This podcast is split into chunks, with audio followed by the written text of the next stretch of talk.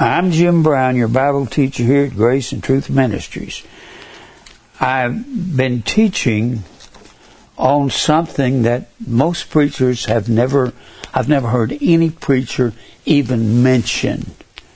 And it's called the Halakha.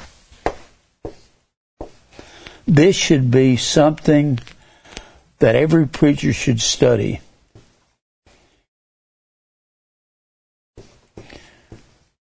Because the Halakha is the doctrine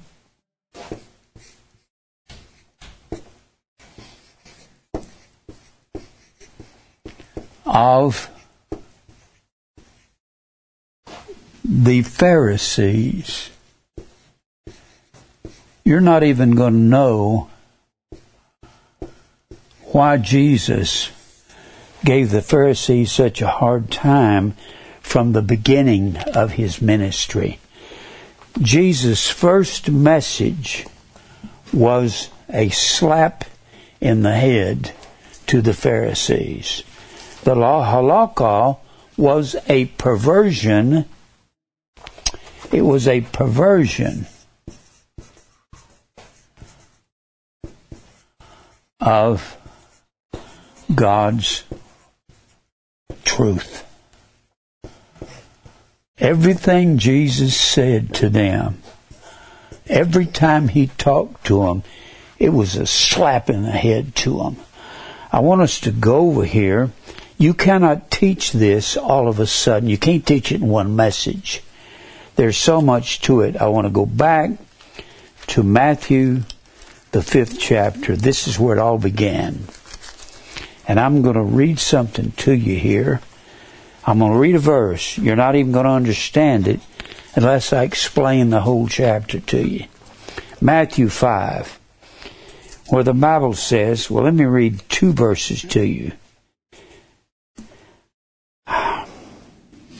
He talks about the scribes and the Pharisees changing the word of God when he says, think not, verse 17, think not that I am come to destroy the law. Boy, that's very important, because there was a law of Moses. The law, that's very important to understand what he's talking about. The law is Genesis, Exodus, Leviticus, Numbers, Deuteronomy. Those were the laws of God to Israel. And then you had the Pharisees' law, the law of the Pharisees,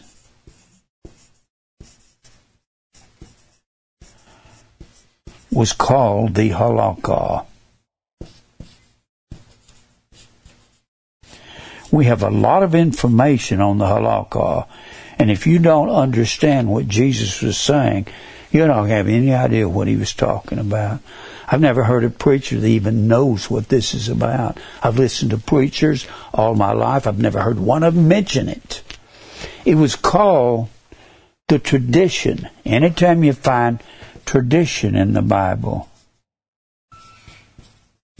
when you find it, except for when Paul would speak of the traditions that you receive from us, that word tradition is the word paradosis.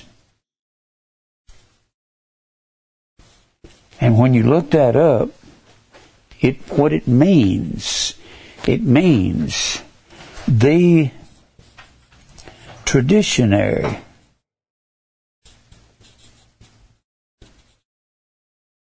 Traditionary law of Moses.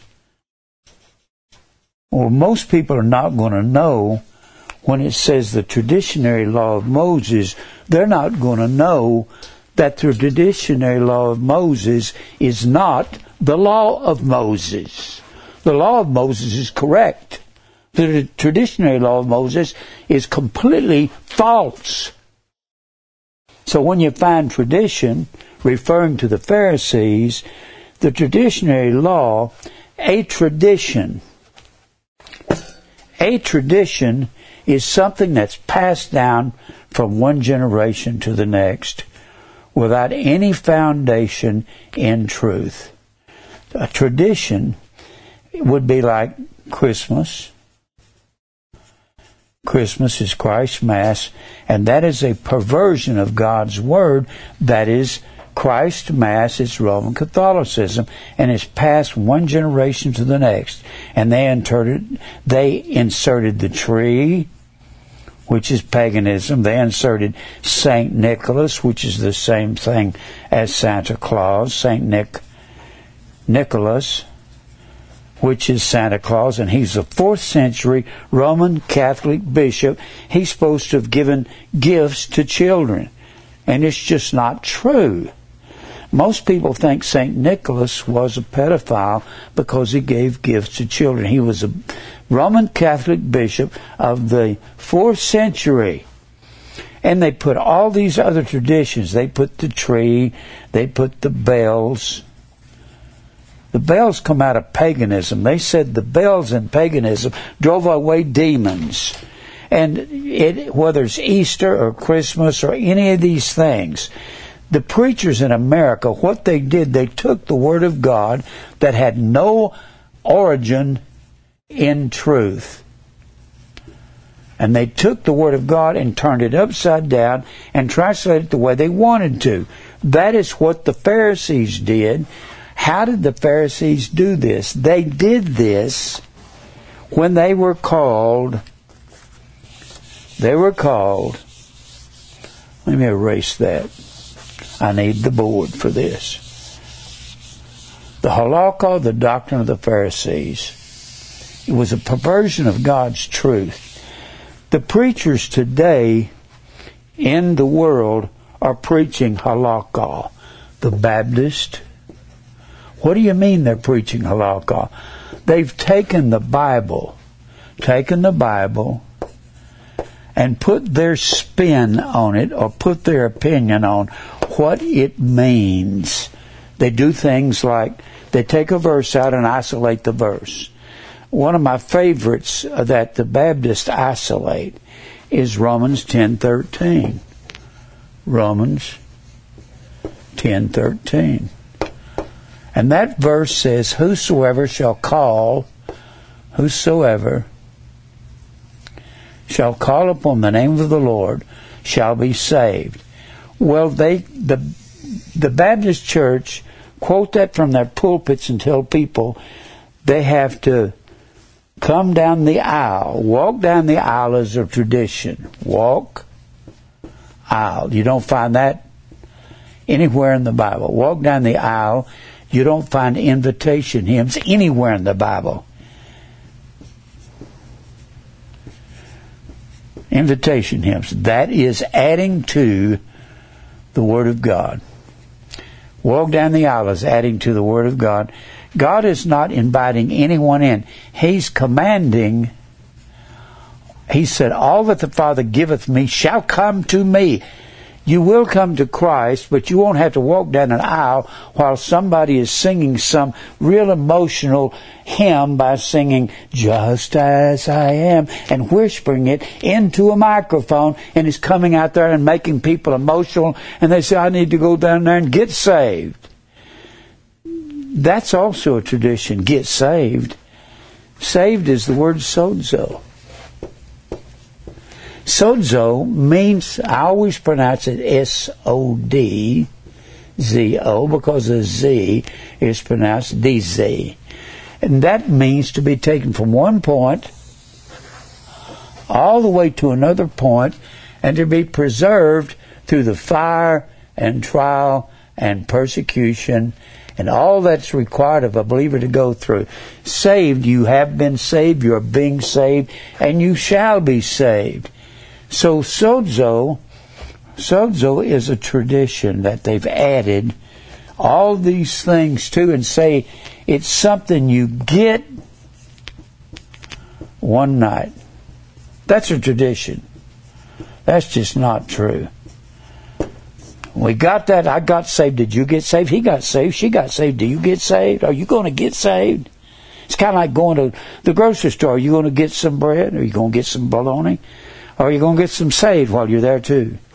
All of that is part of the tradition, just like the Pharisees had corrupted the word of God. Let's go back to this in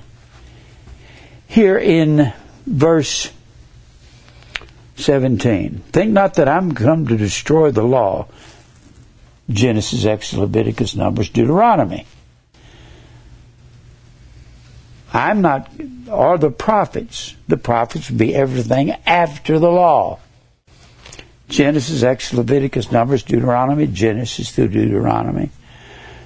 Genesis, Exodus, Leviticus, Numbers, Deuteronomy, Joshua,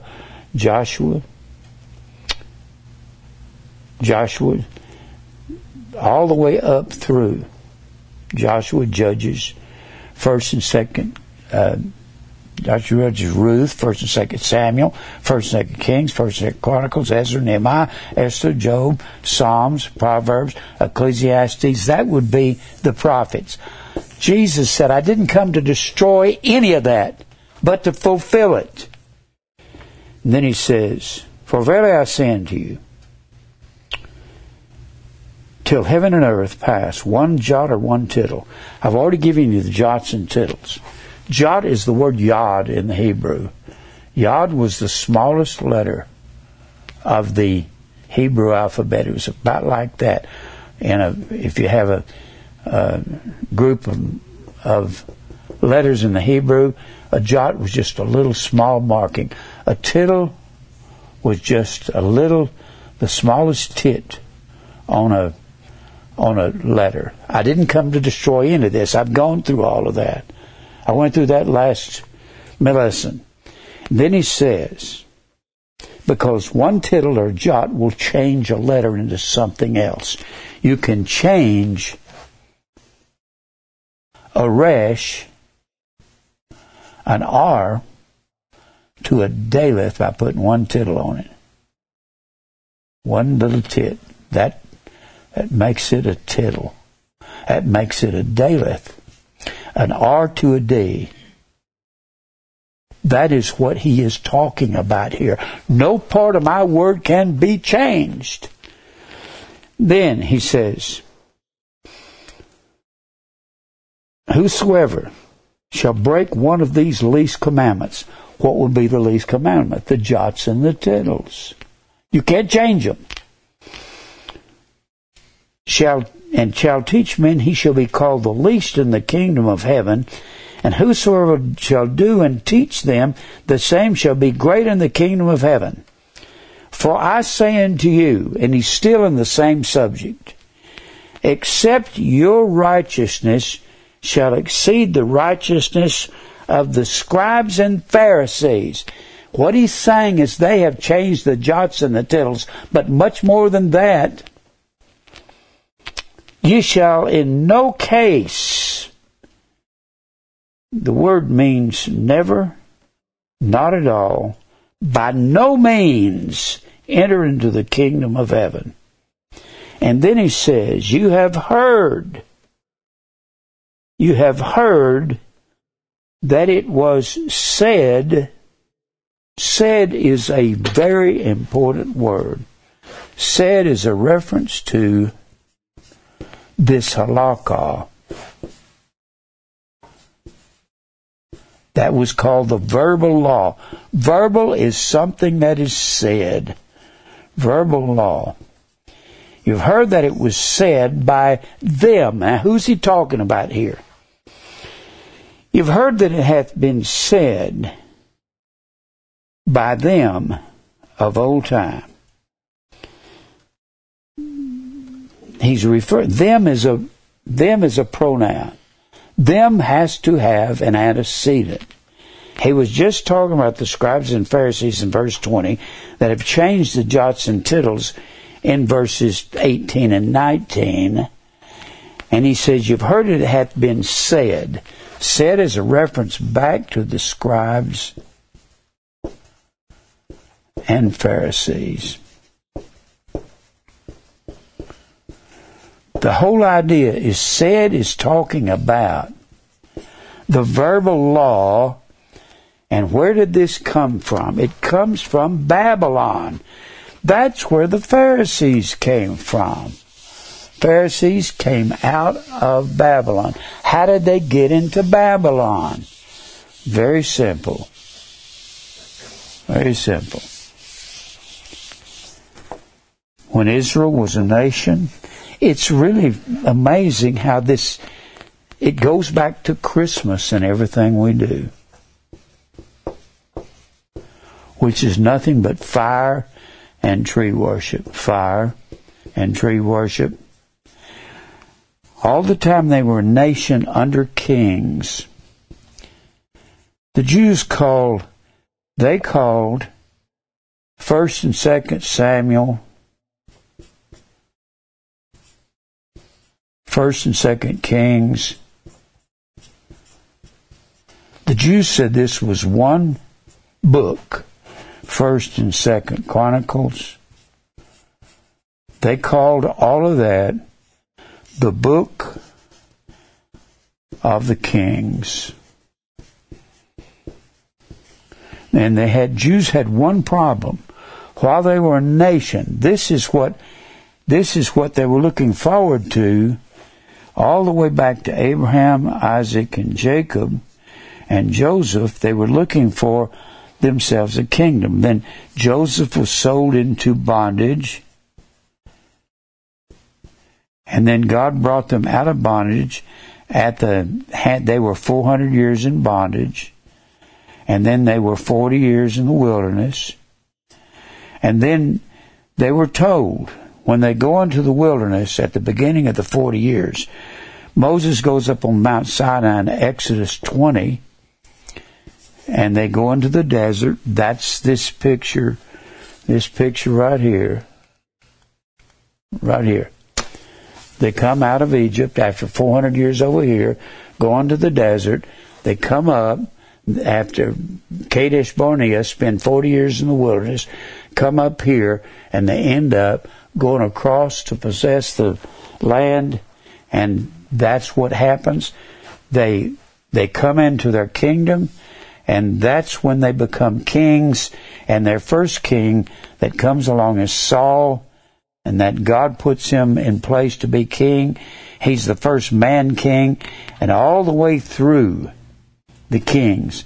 Not until First Kings do they get real involved with Baal and the grove. You say, Jim, you've put that on the board so many times. Do you know that's everything the Old Testament's about? It's what they did. And because of this, when they were going into the wilderness, the Lord tells Moses, you tell Israel, if they go after any other gods, and got a little G on that because they are the gods, and that I'll send the sword, the famine, the pestilence, and I'll do that all the time they're a nation. And they kept going after Baal, the fire god, and the grove, the tree goddess. That's where the Christmas tree comes from. God says, I'll scatter you. So he scatters northern Israel by the Assyrians and southern Judah. That was in 722 BC. You can find that in 2 Kings, the 17th chapter. And he scatters southern Judah in 586 BC. Southern Judah is nothing but the tribe of Judah and the tribe of Benjamin. Judah is the fourth son of Jacob. Benjamin is the 12th son of Jacob. Northern Israel is headed by Ephraim. That's the 10 northern tribes. Ephraim was the second born of Joseph, and Ephraim had the inheritance of all Israel. Ephraim had the inheritance of all Israel.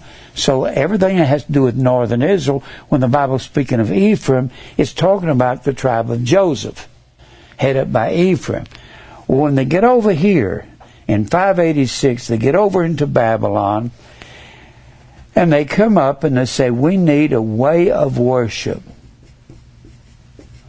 But we can't worship without instructions. So they said, what we will do, this is where the Pharisees comes from. What we will do, we'll take the law that Jesus said, I didn't come to destroy, because the Pharisees, that's what they're doing. He said, we didn't come to destroy the law and the prophets, but to fulfill all of the law that was given from Abraham, Isaac, and Jacob, from Genesis all the way through Malachi. He said, I came to fulfill that, and the Pharisees have twisted it, so they started the Babylonian synagogue. There's nothing righteous about a synagogue. G-O-G-U-E. And in Babylon, they start the synagogue, and they have that translation is called the Targum. Everything has a word. That means translation. And they said, since they were going to a different language, Aramaic, the Babylonian Aramaic, they had to have, they're coming out of Hebrew to Babylonian Aramaic, they said, we have to have some explainers.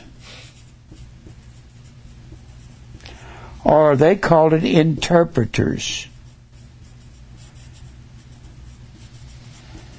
Now you will see once in a while, I've got some papers here on what they called their Tanaim, T-A-N-N-A-I-M.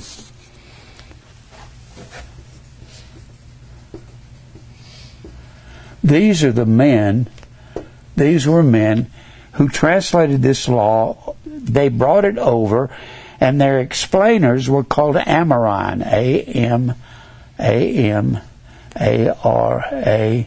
I am. Amoraim. They were the guys who explained it, but that was more or less the Halakha people. What does that have to do with the New Testament?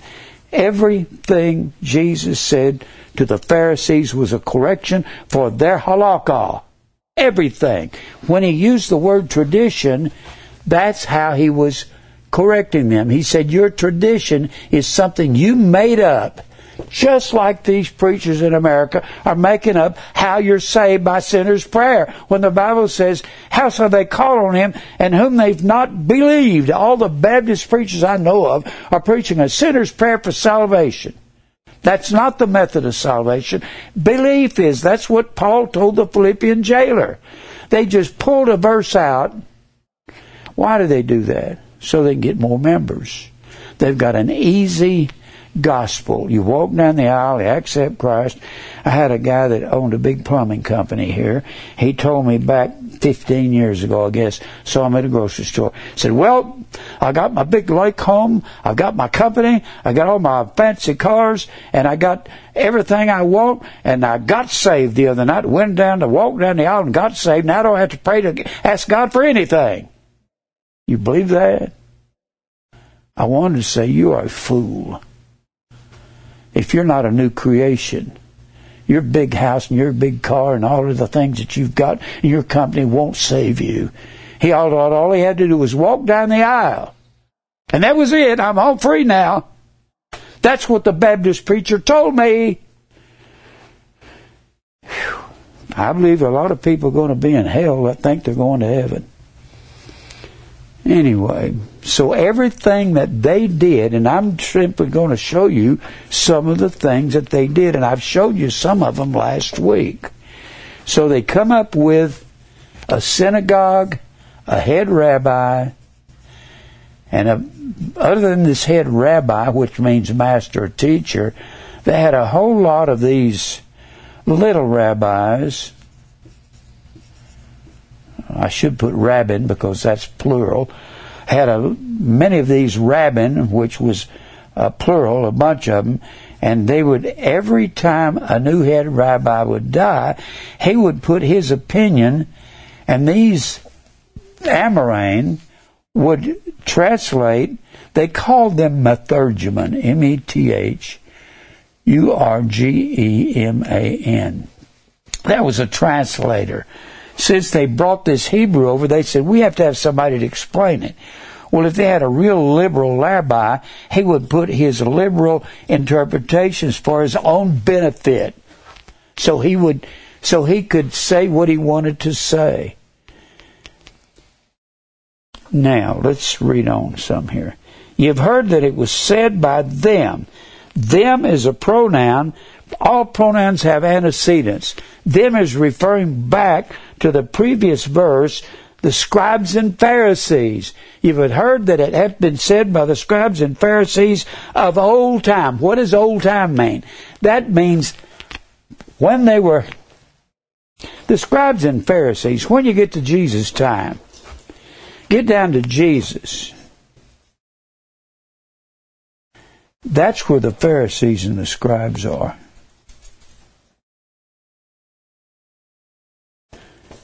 Well, of old time would be referring back to when they were the rabbis of the Babylonian synagogue, the rabbis 600 years before this.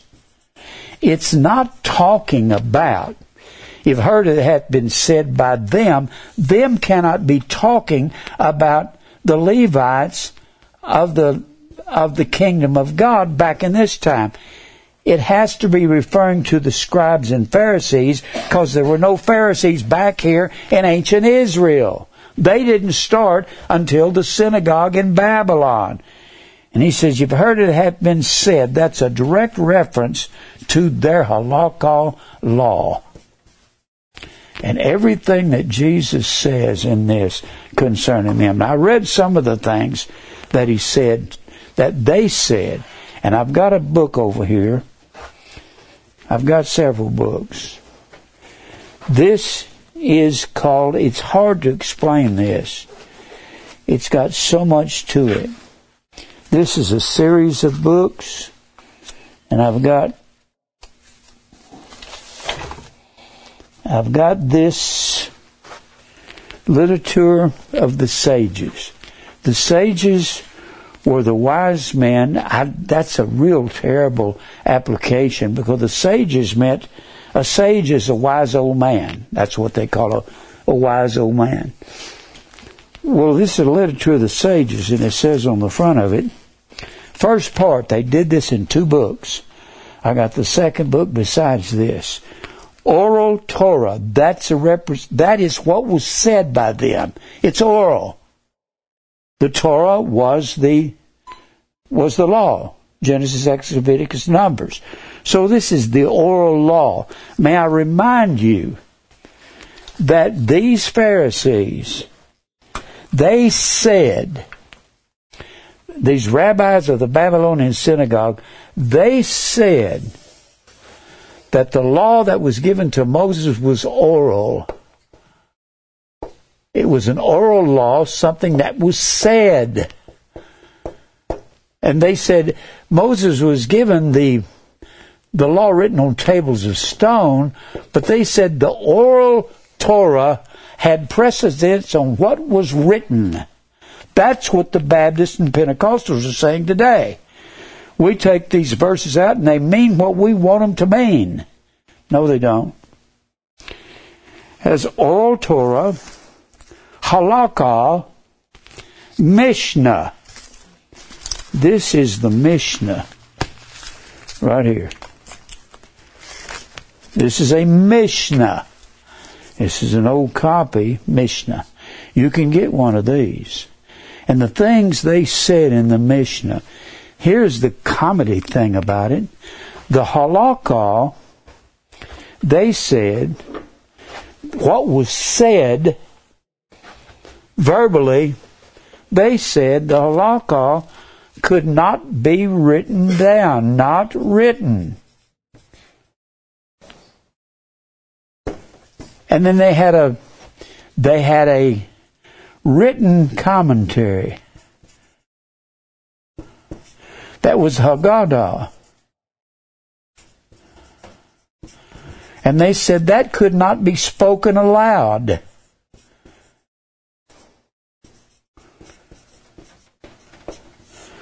But by the time you get to Jesus, it has gone through a development stages. By the time you get to Jesus, it becomes the Mishnah.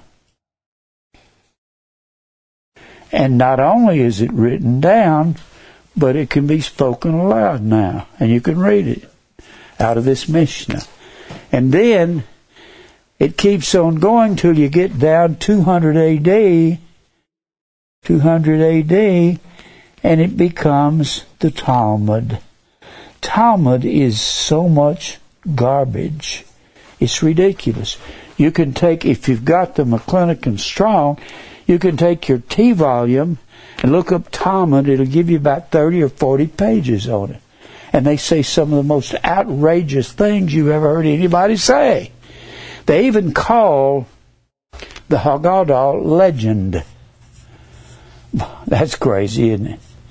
They call it legend, and boy, it sounds legendary. So when you look at these things, I wanted to show you some of the things that they said. The churches today are preaching halakha. Opinions. Preachers read a verse, and then they say what they want it to say. There's a section, I'll come back to this, but I'll just show you what preachers do. I'll show you what Kenneth Copeland says about a verse. And I've heard him say this half a dozen times. If you look over here in, which verse is it? Oh, over here in Ephesians.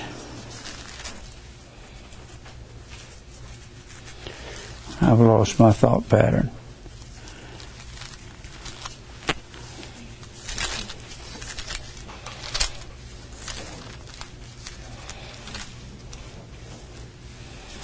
No, not Ephesians. I don't even know where I was going to go. I was going to go somewhere.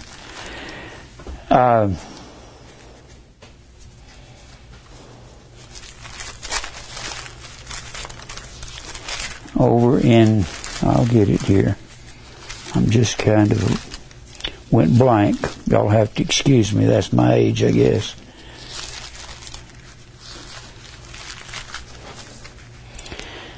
When there's a man that is being born by four. I have even forgotten where I was looking. He's sick of the palsy, and Jesus sees the faith. There's four men carrying this man on a pallet. Four men. And Jesus is in a house. And they are these four men are bringing this man to Jesus in a house. There's a door. And they always had a staircase going up side of every house. That was so that they could dry their figs and dry their corn or their wheat on top of the house. And the roofs were made of tiles. And there's a crowd around this house, and they cannot get in. Too many people. So what they do, they bring this man on the top, pull one of these tiles up, let the man down through the roof, and Jesus sees their faith, and he says, because of the four men that's carrying this man, he says, "Thy sins be forgiven thee." And the Sadducees say, "Who can forgive sins but God?" And the Bible says, Jesus looked at the Sadducees and said to them, "That you may know that the Son of Man hath power on earth to forgive sins." Who is he talking to? He's talking to the Sadducees. He's not even addressing the man that's over here behind him. He says that you Sadducees may know that the Son of Man hath power on earth to forgive sins. He turned to the sick and the palsy and says, "Rise up and walk." And Kenneth Copeland says, he inserts his halakha on that. He said, the man received his healing. He didn't receive nothing. That's halakha. He just inserted that the man received his healing. He didn't receive nothing. Jesus healed the man to prove who he was to the Sadducees. That's all. And does that bother me? Yes, it does. And they make up things, everything they can. They make it up so they can have their way with God. That's in Mark. I don't know why I went blank on that. Now, Mark the second chapter. Now, let me read some more to you what they said. I'm going to read some things to you out of the Halakha. This comes out of, well, excuse me. I'm reading to you out of this commentary on the New Testament for the Talmud and Hebraica. And this is concerning the Talmud and Hebraica and the Halakha and Haggadah. This was written by Mr. Lightfoot. It's a 5-volume set. It's magnificent on this Halakha. I believe the preachers today are preaching Halakha. Now, I'm going to read to you a verse out of this 5th chapter, out of the 5th chapter of Matthew. Let's go back to Matthew 5. Matthew 5. Now, he says here in verse 31, it hath been said. Now, you're going to have to pay real close attention to this, because the translators of the King James Bible messed up on this. When you look at a bill of divorce, bill is the word biblios.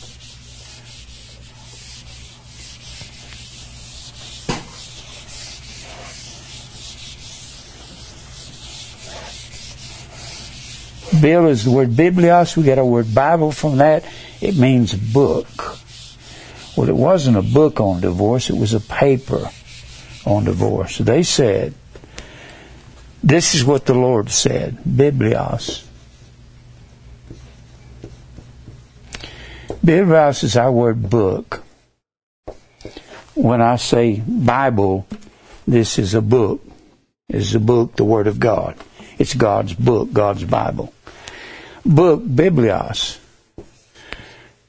In a divorce case, the Jews said, the Pharisees said, we can divorce our wife for every cause, any cause we want to. And they used Deuteronomy 24 to say they can divorce their wife. Now, look back at Deuteronomy 24. They twisted this. This is in the law. Deuteronomy 24. And there was much to say about this.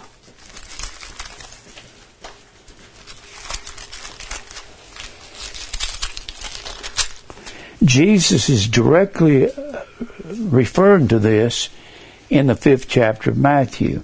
When man hath taken a wife and married her, and it come to pass that she find no favor in his eyes, they said, for any reason to find no favor, they said she could burn the bread, she could go out in public with no veil.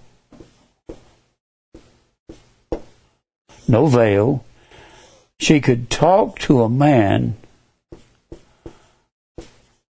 that her husband said she had no business talking to. She could dance around in public and act silly. That all of these and many more was reason for them to come into the wife and say, I divorce you, get out. And the Bible says they had to be given a bill of divorce, a biblios. Baal. When they gave the bill of divorce, they had to go to the woman. The man only could divorce his wife. He owned all the property. The woman owned nothing. When he married her, she would come into his house and she would decorate her head. They had a haircut, where that she could tie her dowry in her hair.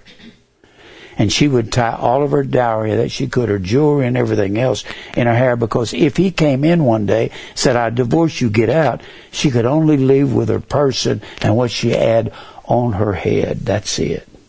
She had nothing else to go with her.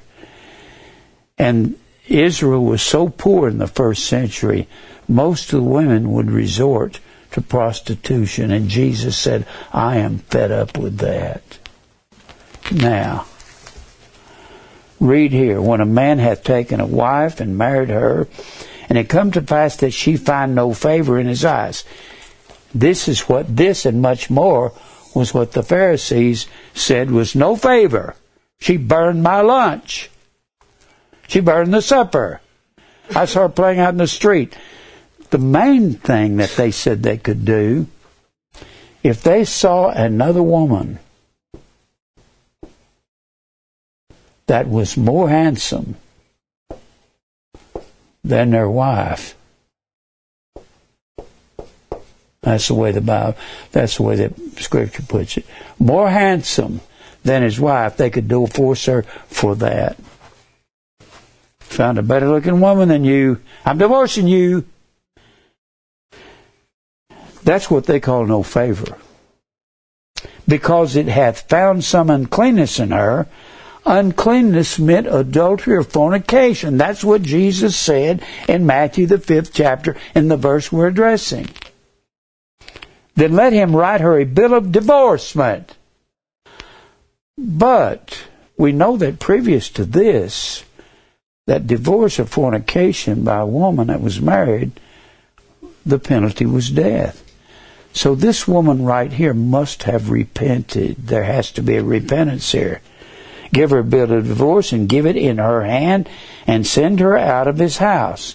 But there has to be a bill of divorce. "And when she is departed out of his house, she may go and be another man's wife." I've had people write to me and say, "Can I get married again?" The Bible says so if you're repentant and if you cause that divorce.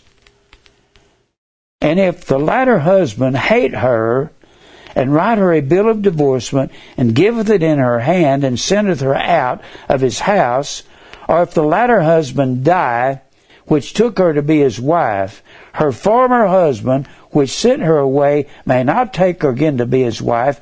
After that she is defiled, for that is an abomination before the Lord, and thou shalt not cause the land to sin, which the Lord thy God giveth thee for an inheritance." You can't go back to the husband you were married to because you weren't faithful to him before.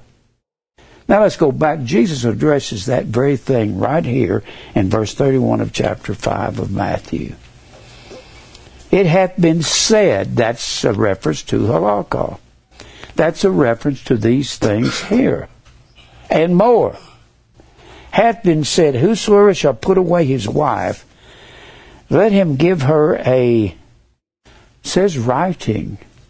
That's not even in the text of the interlinear Bible. It's not even in there. No, if they had said, if the Pharisees had have said, "Let him give her a writing, a bill, a biblios," then it would have been correct. When you go into the interlinear Bible and you look at the original text, it simply says what they said. "Let him give her an apostasion." A-P-O-S-T-A-S-I-O-N. Maybe you recognize some of that. A-P-O-S-T-A-S-I-S is the word falling away.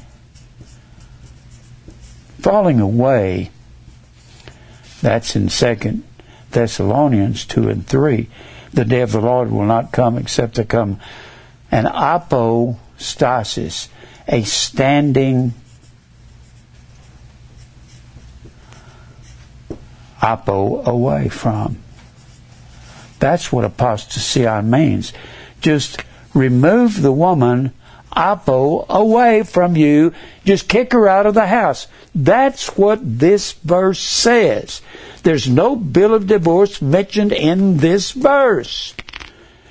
The translators just put writing because they probably didn't understand the works of the Pharisees. So it actually says, it hath been said by the Pharisees.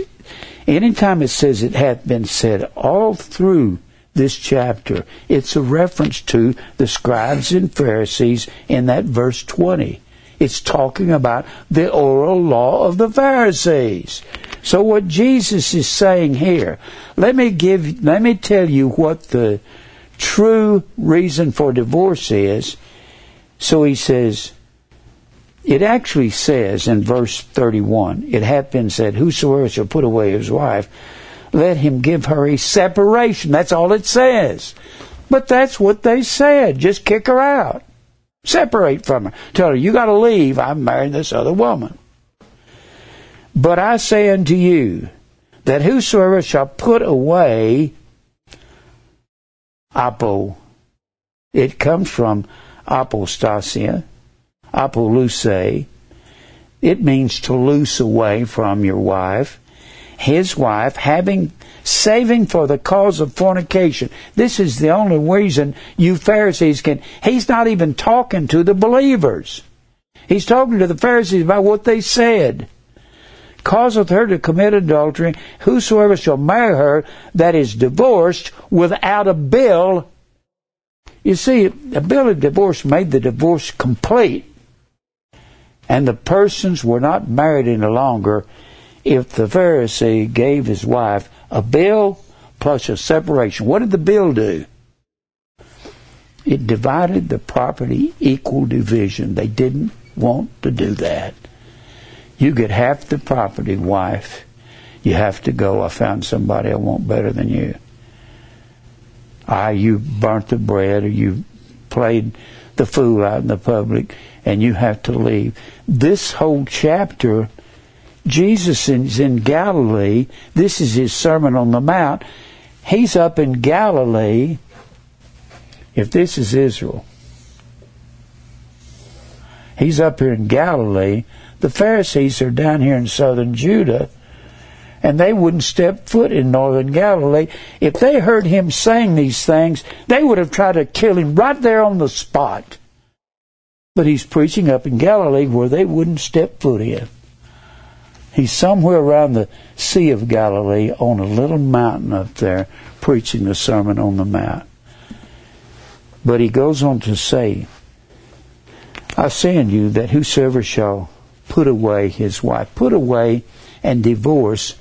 The divorce and putting away are two different things. They could put away without... But this was their halakha, their opinion, without a bill. They could put away. That bill was called a get. A get. The official title was Gittim, a gittim, and that was the bill of divorce, but you had to have the bill that divided the property, and they didn't want to do that because they were greedy. Now, so all of this, the Bible says, you've heard it hath been said, then in verse 22, but I say, he was saying, those Pharisees are liars. That's what he's saying. Well, but I say means I'm giving you an exact opposite of what they said. And when he says in verse 27, you've heard that it was said, a direct reference to halakha. But I say, in verse 28, well, let's read 27. But you've heard that it hath been said, thou shalt not commit adultery. And look what he says. Look what Jesus says in verse 28. But I say unto you, that whosoever looketh on a woman to lust after her, hath committed adultery with her already in his heart. He didn't say, whosoever looks upon a married woman He said, whosoever looks upon any woman to lust after her. But that's fornication. When you, Jesus classifies all of it as adultery. Every bit of it. And then he says again, down here in verse 33, again, you have heard that it hath been said. Every time you see the word said in this chapter, it's a reference to the Pharisees' Halakha. It hath been said by them of old time, thou shalt not forswear thyself, but shalt perform unto the Lord thine oaths. That's why Jesus said, let your yea be yea and your nay, nay. You don't have to swear if you're a believer in anything. Now, let me read some things to you out of the commentary on the New Testament of the Talmud and Hebraica. Talking about putting away. As he should say to the Israelites, I have granted the putting away of wives to Gentiles. I have not granted it. So they said it was to Gentiles only. No. They were saying that only the Gentiles can put away. The school of Shammai says, now you got two schools of the prophets. S-H-A-M-M-A-I. Shammai is supposed to be the very conservative school. Then you had the school of Hillel. These two were at each other's throats. Jesus was said to be preaching the doctrine of Shammai, Jesus. Well, they were closer to the truth than Hillel. Hillel said things that were just not true. The school of Hillel was very liberal. And you'll find that if you read some of these books that I'm giving you. The school of Shammai said, a wife is not to be divorced unless for filthiness. Well, the school of Hillel said you could divorce her for any of these other reasons. Because he hath found filthiness or nakedness in her. This is about putting away. Now, and the scripture says that God hateth putting away. Rabbi Yohanan saith, the putting away of a wife is odious. Let no man put away his wife, first wife. Now, this really is something they said. Let no man put away his first wife. And that's the way they interpret some of the things that the Bible says. But the Pharisees said they could have up to 4 wives. Let no man put away his first wife. So if you want a second wife, you got to keep your first wife. That's what they said in the Halakha. So you could have other wives. First wife, unless for adultery, even the altar itself sheds tears, which gloss, which means foreign language, they fetch from thence where it is said, let no man deal treacherously towards the wife of his youth. That's in Malachi 2 and verse 15. Look at that. Malachi 2. So they interpret. This is when they were interpreting the law over into the Aramaic of Babylon. So they said, we got a way to say this the way we want to.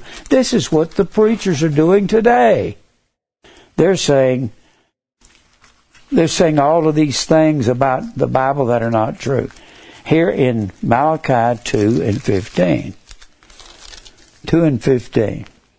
Because the Lord hath been witness between thee and the wife of thy youth. They say the wife of thy youth is your first wife. That's the way they interpreted it. Against whom thou hast dealt treacherously, yet is she thy companion and the wife of thy covenant. And he's not even talking about literal wives there. He's talking about Israel being the wife or the bride of Christ. Now let me read some more of this. So they took that and said, the wife of thy youth was your first wife. Therefore they could have up to 4 wives. The Jews used polygamy and the divorcing of their wives with one and the same license. When he's talking about the Jews, he's talking about the Pharisees. And this that had they might have changed all for the sake of lust. It is lawful, say they, to have many wives, together even as many as you will, but our wise men have decreed that no man have above 4 wives. So they can have up to 4. That's what the Pharisees said. That makes me think of 1 Timothy. 1 Timothy. Let's go to 1 Timothy.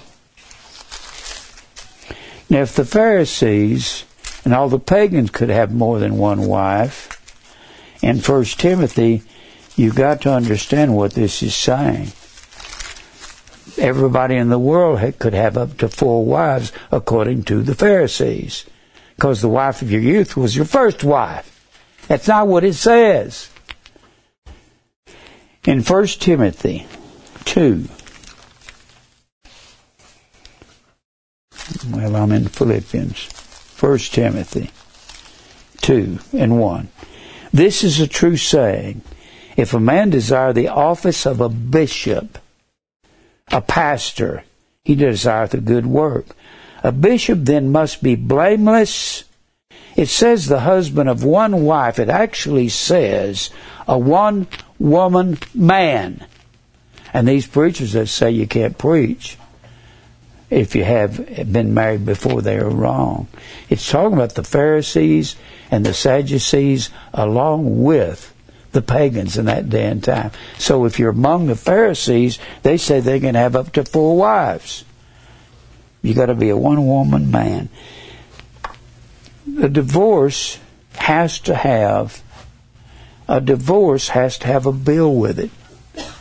Bill was a splitting of the money and of the houses. You had to split it all with the wife, so she didn't have to go out in the streets and resort to something like prostitution. That would take me over here to Romans. Let's go to Romans, the 7th chapter. Romans, the 7th chapter. And men will use this to say, see, you can't be married again. That's crazy.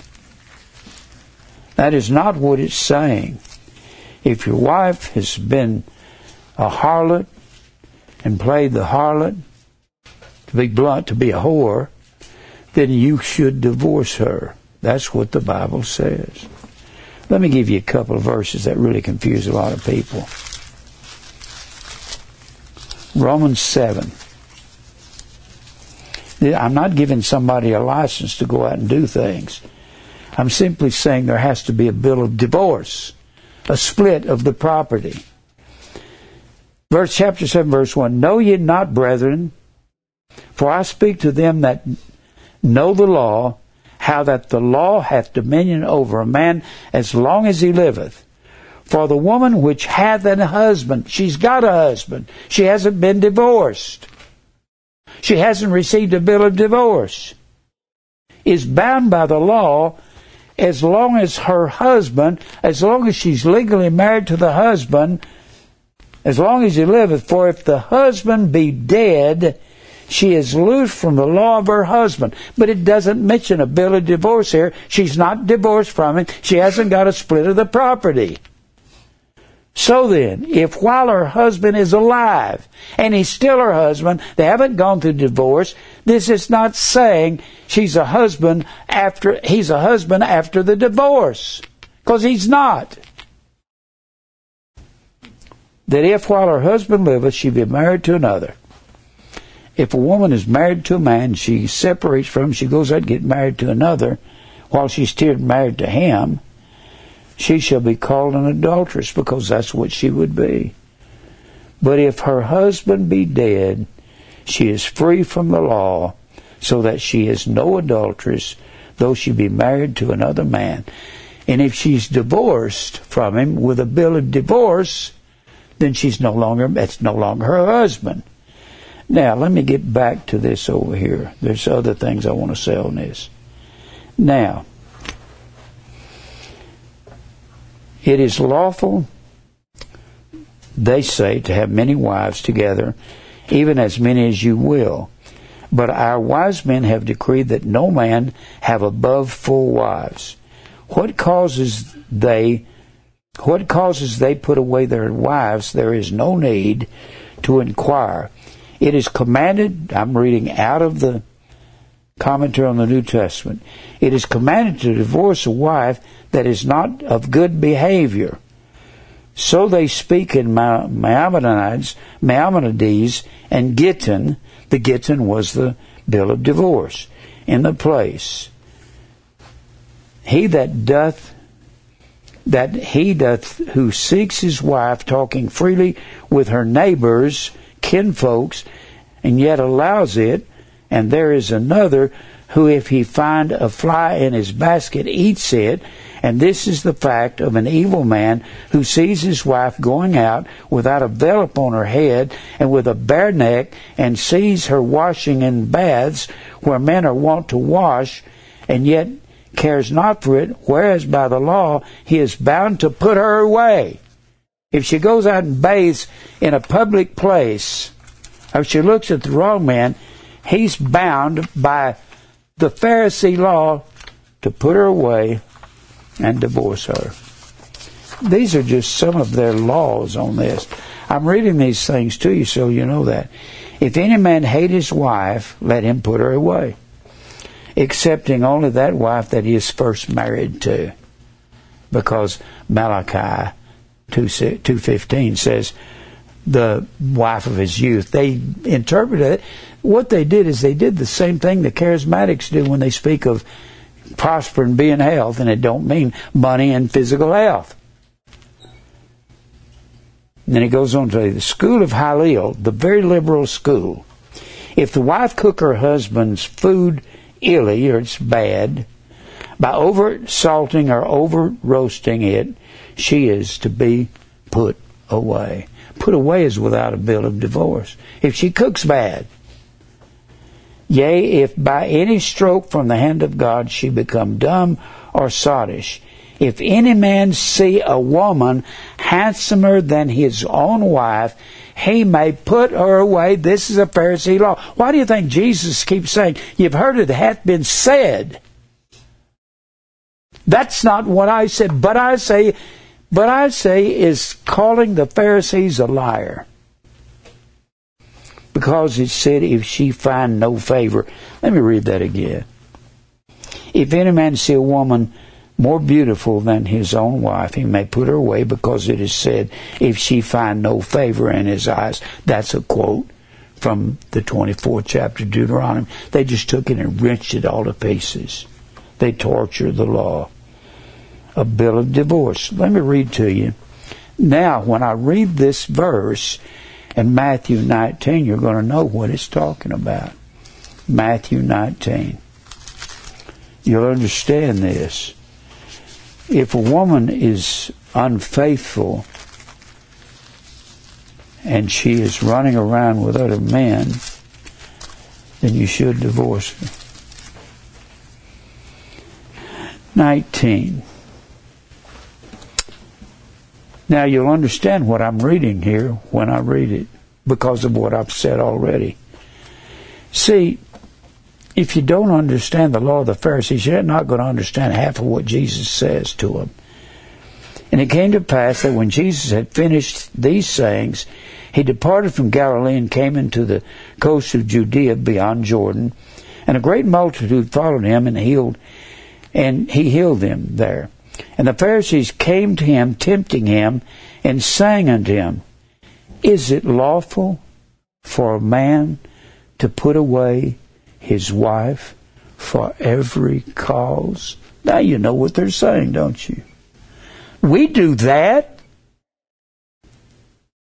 You wouldn't even understand that unless you knew what I was reading out of this commentary of the New Testament, Talmud, Hebraica. And he answered the Pharisees and said, have you not read? He's not talking to the believers. He's talking to the Pharisees who are making excuse for their sin.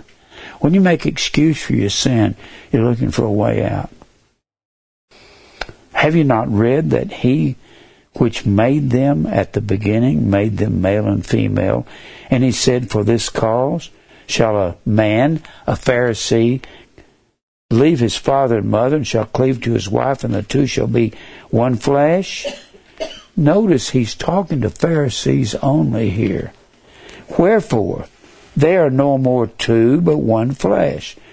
What God hath joined together, let no man put asunder. They say unto him, why did Moses command to give a bill, a writing of divorce? The word writing there is in the text. It's in the interlinear Bible. I've looked at both of these. In Matthew, the 5th chapter, verse 31, writing is not there, but it's here. The word is biblios. You see, they're contradicting themselves. Why did Moses then command to give a writing of divorcement? That is a quote from Deuteronomy 24. That's what they're defending themselves. And to put her away, and he saith unto them, Moses, because of the hardness of your hearts, suffered you to put away your wives, but from the beginning that was not so. And I say unto you, whosoever shall put away his wife, except it be for fornication, unfaithfulness, and shall marry another, committeth adultery, and who marrieth her, which has been put away, hath committed adultery. Now, let me show you something else. 1 Corinthians, the 7th chapter. This confuses people. The Bible has much to say about this. There has to be a bill of divorce, and there has to be repentance involved in it. This really bothers people when they read this. I have people call me from time to time and say, my husband is an alcoholic and he beats me. Should I divorce him? Absolutely. And you won't be doing anything unfavorable to God. My husband cusses me. You're not supposed to live with a man like that cusses you and beats you. He's unfaithful to you. You're not supposed to live with an alcoholic. Let me show you something here. He's talking about, let me read a little of this. And unto the married, verse 10, chapter 7, 1 Corinthians. Unto the married I command, yet, not I, but the Lord, let not the wife depart from her husband. But and if she depart, let her remain unmarried, or be reconciled to her husband. And let not the husband put away his wife. The put away is just that word apostasion with no bill of divorce. Because without the bill of divorce, they're not divorced. But to the rest speak I, not the Lord, if any brother hath a wife that believeth not, and she be pleased to dwell with him, let him not put her away. And let's read on the next verse. And the woman which hath a husband that believeth not, if he be pleased to dwell with her. Pleased, does that mean they want to stay with her? It has more than that meaning. The word pleased is sun eudokeo.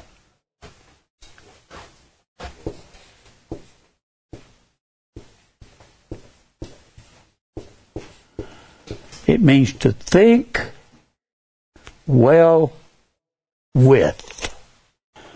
Both of you can agree. He's not going to fight you on the truth. He's going to stay with you. But if he is rebellious, he's drinking, he curses what you believe, he doesn't want anything to do with it, then you have no obligation to stay there. That's what this verse is saying. There has to be, this word soon comes from sug. It's a form of soon or sum. It means to blend with, to think dokeo well and blend with your husband or your wife. You have to get along with them.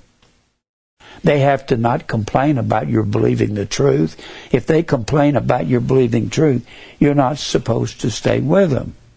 You never hear a preacher saying that, but that's what this is talking about. You have to know what these Pharisees were saying about marriage. They could do what they wanted. For, let me go on to the next verse. Well, let me read verse 14. For the unbelieving husband is sanctified by the wife, and the unbelieving wife is sanctified by the husband. If you're thinking well together, and there's no disagreement about you believing the truth, and he or she is not. But there can't be any disagreement there. They can't cause you heartache when you're trying to serve God and they're making fun of what you do every time you come in. Else were your children unclean, but now are they holy. See, the Jews said, if you were married to an unbeliever or to a Gentile, your children were all bastards. That's what they said. If you're married to an unbeliever, and God says they're believing, they are not bastard children. They are legal children as long as you believe and you're getting along together. That's what sunudakeo means. That's the word pleased. But if the unbelieving depart, let him depart. A brother or sister is not under bondage in such cases, but God hath called us to peace. And that's what it's talking about. Now, some of you have been through this. For what knowest thou, O wife, whether thou shalt save thy husband, or how knowest thou, O man, whether thou shalt save thy wife? But as God has distributed to every man, as the Lord hath called everyone, so let him walk, and so ordain I in all the churches. And then he goes on in this chapter and says something that, this is something people have wrestled with for a long time, this divorce thing. And he says here in verse 26, well, let me start in verse 25. Now concerning virgins, I have no commandment of the Lord, yet I give my judgment as one that hath obtained mercy of the Lord to be faithful. I suppose, therefore, this is good for the present distress. What's he talking about? He's talking about Romans attacking the world at this time. They're killing Christians at breakneck speed. With the present distress, I say, that is good for a man so to be single and stay single, because your wife will be killed, your children will be killed by the Roman Empire. Art thou bound unto a wife? Seek not to be loosed. Art thou loosed from a wife? Seek not a wife.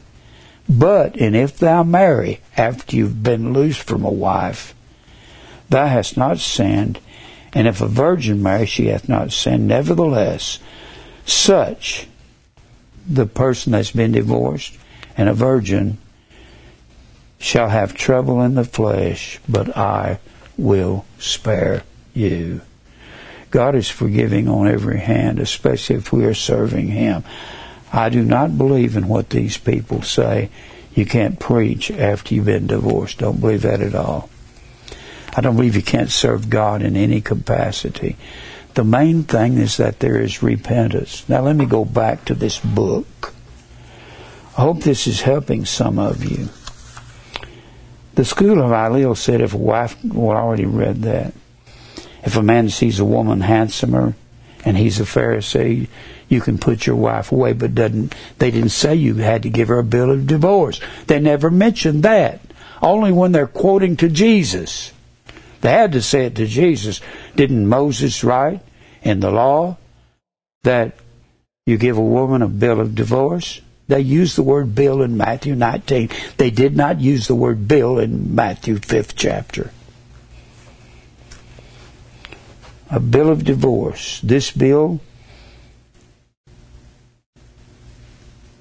seem to be called apostasion, a departing away.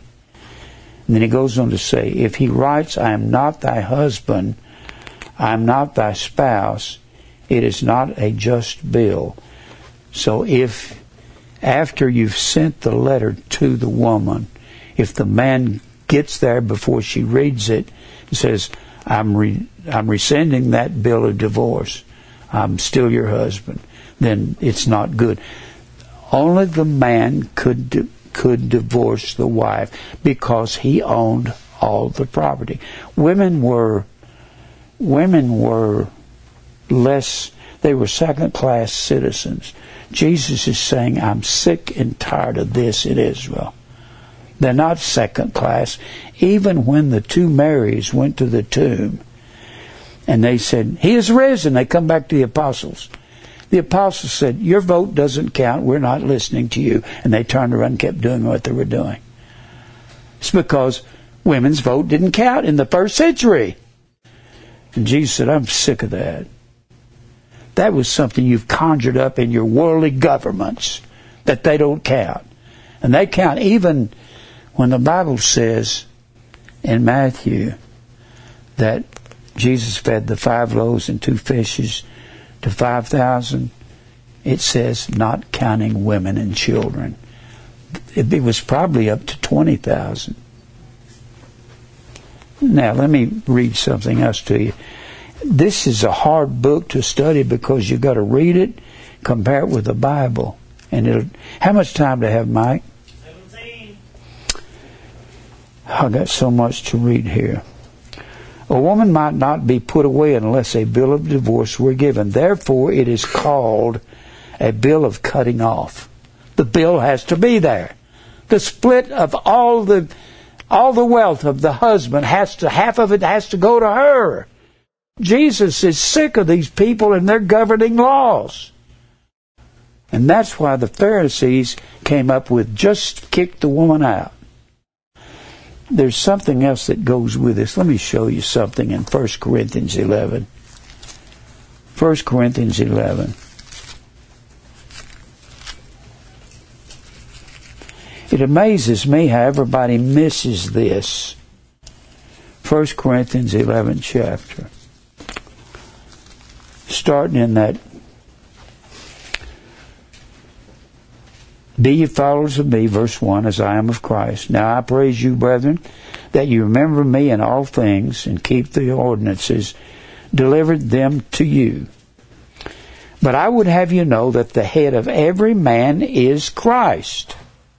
Let me write that on the board so you can better see this. The head is Christ. So the head of every man is Christ, and the head of the woman is the man. So if the man is under Christ, man is head of the woman, and she's under the man, woman. So this is the way it goes. Christ is the head of man, woman. Man is head of the woman. The man is not the boss of the woman. The Bible doesn't say that. It doesn't say, husbands, boss your wives as Christ is the boss of the church. It doesn't say that. The man is head of the wife. And a man is to love his wife as his own body. Lay his life down for her. And the head of the woman is man, and the head of Christ is God. God the Father is the head. God, Father. Maybe this will help you see this better. Every man praying or prophesying, having his head covered, dishonoreth his head. Every man praying, having his head covered, what does that mean? Who's his head? He prays and he covers up Christ, his head, right? That's what it says, doesn't it? I guess it does. And then it says, but every man that prayeth or prophesieth with her head uncovered, and then all of a sudden, everybody out here in the world goes to a physical head. You can't go from spiritual to physical, can you? No. If this is talking about Christ's spiritual head, then the head of the woman is man. And if she prays or prophesies with her head uncovered, How about man uncovered, her husband uncovered? What does that mean? She has to cover her husband's head and go to her husband. She has to cover her husband, which is her head, and go to his head, which is Christ, in prayer and prophesying, doesn't she? Do you see that? It's not talking about a physical head here. And she only covers her head. Well, let me say something else here first. But if the woman be uncovered, if she doesn't cover up her husband when she's praying, she has to go to his head, which is Christ. Let her be shorn, but if it be a shame for a woman to be shorn or shaven, let her be covered. And then let's go down here into verse 14. Or let's read 13, 14. Judging yourself, is it comely that a woman pray unto God uncovered? She's got to go to her husband's head, which is Christ, and she goes to God by going to Christ, her husband's head. I don't know why people, all of a sudden, they switch from a spiritual head to a literal woman's head, so she's got to have a covering over her head. That's not what it's saying. Doth not even nature itself, verse 14, teach you that if a man have long hair, it is a shame unto him? But the word is not long. Long hair would be an adjective telling you what kind of hair. Long is the word coma.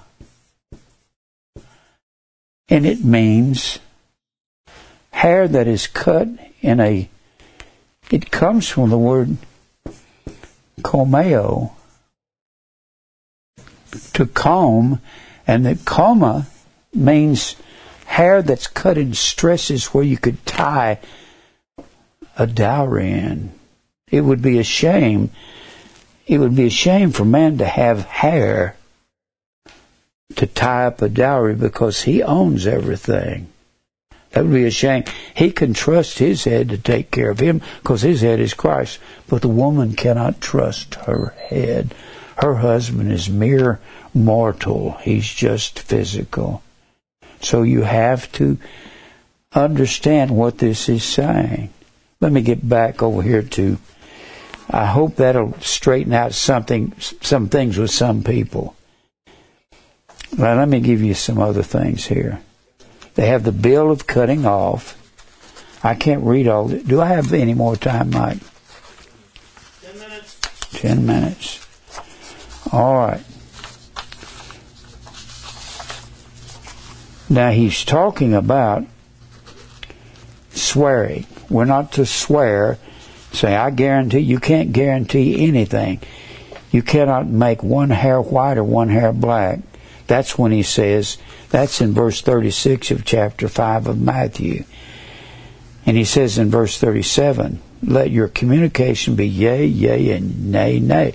Well, we can do that in a Christian society. You can't do that out here in the world when they require swearing to on the Bible or something like that. That's really a heavy thing to get into. Then he says... We have received the tradition that this is to be understood a pecuniary satisfaction, the swearing. If a man causes a blemish in his neighbor, the same shall be done to him, in Leviticus 24:10. It means that he should be maimed, or he hath maimed another. But when he deserveth maiming, he deserveth to pay the damage to the maimed. They seemed out of very great charity to soften that severe law to themselves. See, the Pharisees said they didn't have to repay a man for something they did to him, whereby they are trained up in eternal hatred against the Gentiles. when Jesus said in Matthew 5, "You have heard it hath been said," this is what the Jews said. Go back to Matthew 5. Matthew 5. And he says here in the 5th chapter of Matthew, "You have heard that it hath been said," in verse 38, "An eye for an eye and tooth for tooth. But I say unto you, that resist not evil, but whosoever shall smite thee on thy right cheek, turn to him the other also." Why would they smite you on the one cheek? Because of what you said to them about the truth. And you let him hit the other cheek. Then he goes on to say, "If a man will sue thee at the law to take away thy coat, let him have it.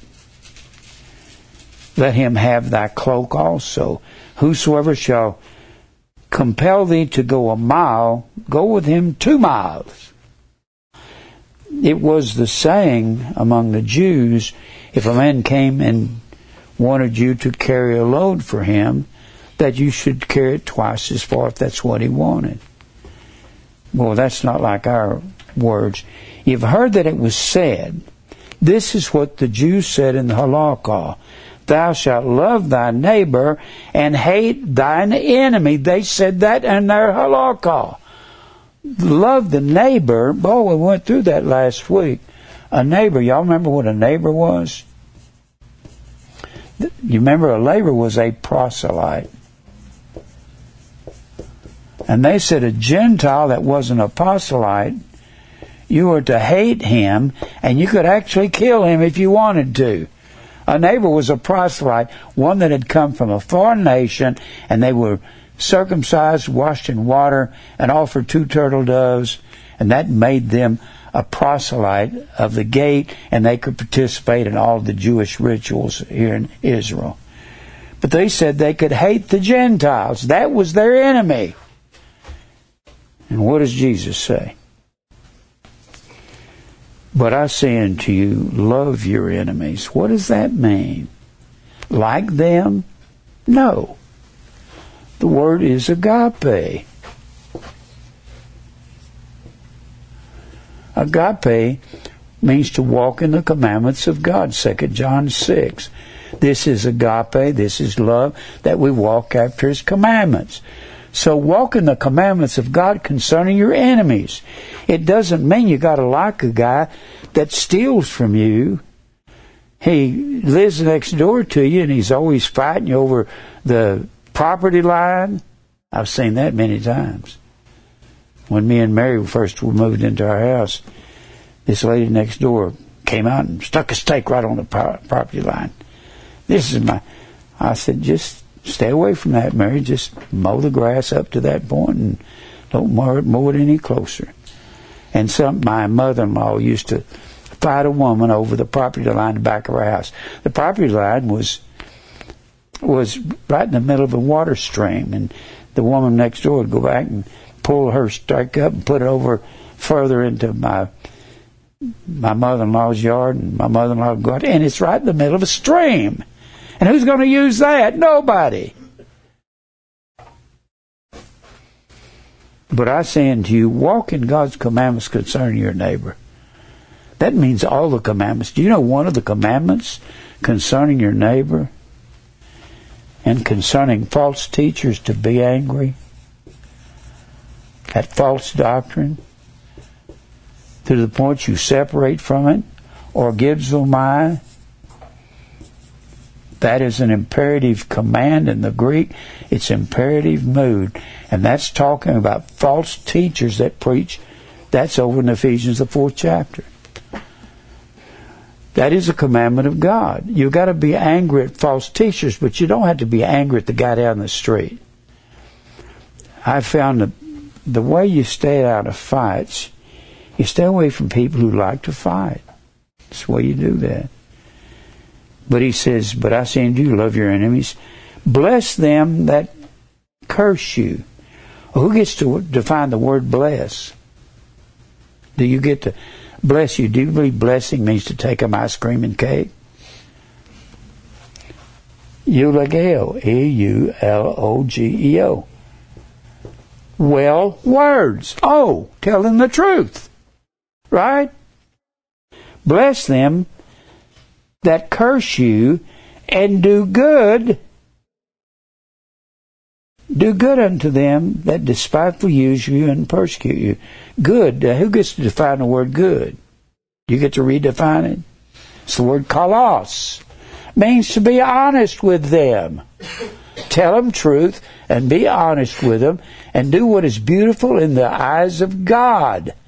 You see, nobody knows what these words mean, so everybody makes them mean whatever they want them to mean, right? You can't do that. That's some of the things that they said. You love your neighbor and hate your enemy. Boy, here's Jesus at the beginning of his ministry. The first message he preached is Matthew 5, the Sermon on the Mount, and he hammers the Pharisees all the way through this. And they're down in southern Judah because they would have killed him for these words, because they would have known exactly what he was saying.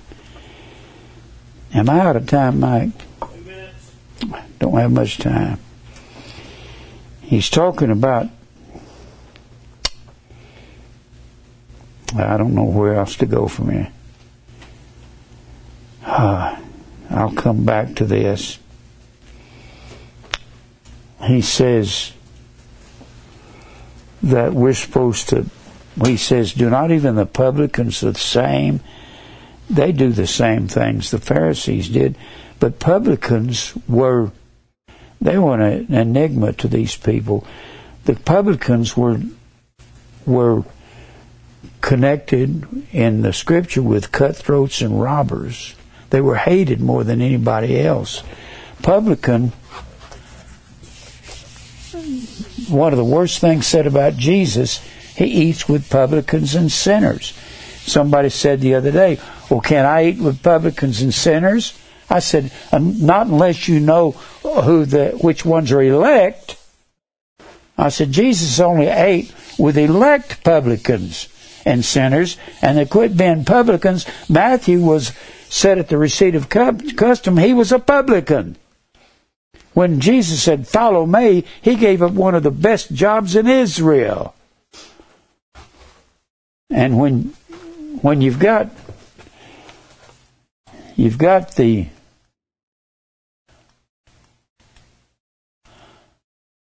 let me put over here. Publicans were people that would go over to Rome and court these Romans ruling all the world, and the Romans would appoint publicans. And the worst thing you could be as a publican, you'd be a publican, a tax collector. If you were a Jew, they hated you, hated the ground you walked on, because you were told by the Romans to tax the people, and you could put every percentage on the top of it you wanted to, and you could become rich as a publican, rich by their standards. So they hated the publicans. So when Jesus ate with publicans and sinners, he knew who the elect were. And they went to him and saved an elect publican, and he quit being a publican. Zacchaeus was a chief of the publicans. He was very rich, and he said, if I've taken from any man unlawfully, I will restore him fourfold. He was really repentant. It was an old song we used to sing, and the kids sang it. Zacchaeus was a wee little man. A wee little man was he. He climbed up in a sycamore tree for the Lord he wanted to see. And as the Savior passed that way, he stopped, looked up in the tree and said, Zacchaeus, come down. I'm going to your house today. What a great picture of the grace of God. Let's pray. Father, thank you for truth. Lord, I'm trying so hard to express these laws of the Pharisees. They seem to be rampaging through the churches today, these opinions added to your word. Help us to see that we need to study more in depth than we've been studying. I pray that you'll lead us to your elect, cause us to follow you truthfully, and cause the sheep here to be more faithful to you in following your exact words. We'll give you praise for everything in Christ's name. Amen.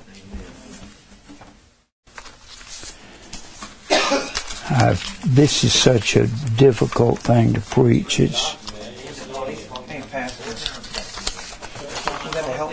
don't understand what that word covered means. Well, it's talking about covering up your head. But it's not physical, right? No, it's not physical because the head of man is Christ. The head of the woman is man. If she covers up her head, she covers up the man. In other words, that's what that's saying, and she goes straight to his head. If she's praying or prophesying, she doesn't go through her head. She doesn't pray to her husband, she prays to her husband. That's right. She covers him up to blot him out when she prays to God. She doesn't have to pray to her husband. Okay. So then we can pray directly to the Lord. We pray to Christ. That's right. We pray. We bypass anything that's over us and go straight to God. That's what it's saying. The woman's supposed to go straight to the Lord. What's the Greek word for covered? I haven't looked at that. I need to look at it. But the thing is, covering the head, it just defined what the head of the woman... It just defined for you what the head was.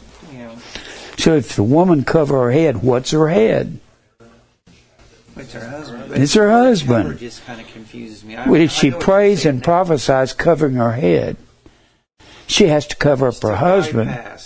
Bypass her head, that's right. That's right. Husband, she can go straight to God. Okay. The woman is not to go through her husband. Her husband is not her spiritual. He should be her spiritual guide in the family. But when it comes to her praying or saying something... it's like when the Catholics say go to the priest instead of the Christ for a confession and all that. No, and we don't do that.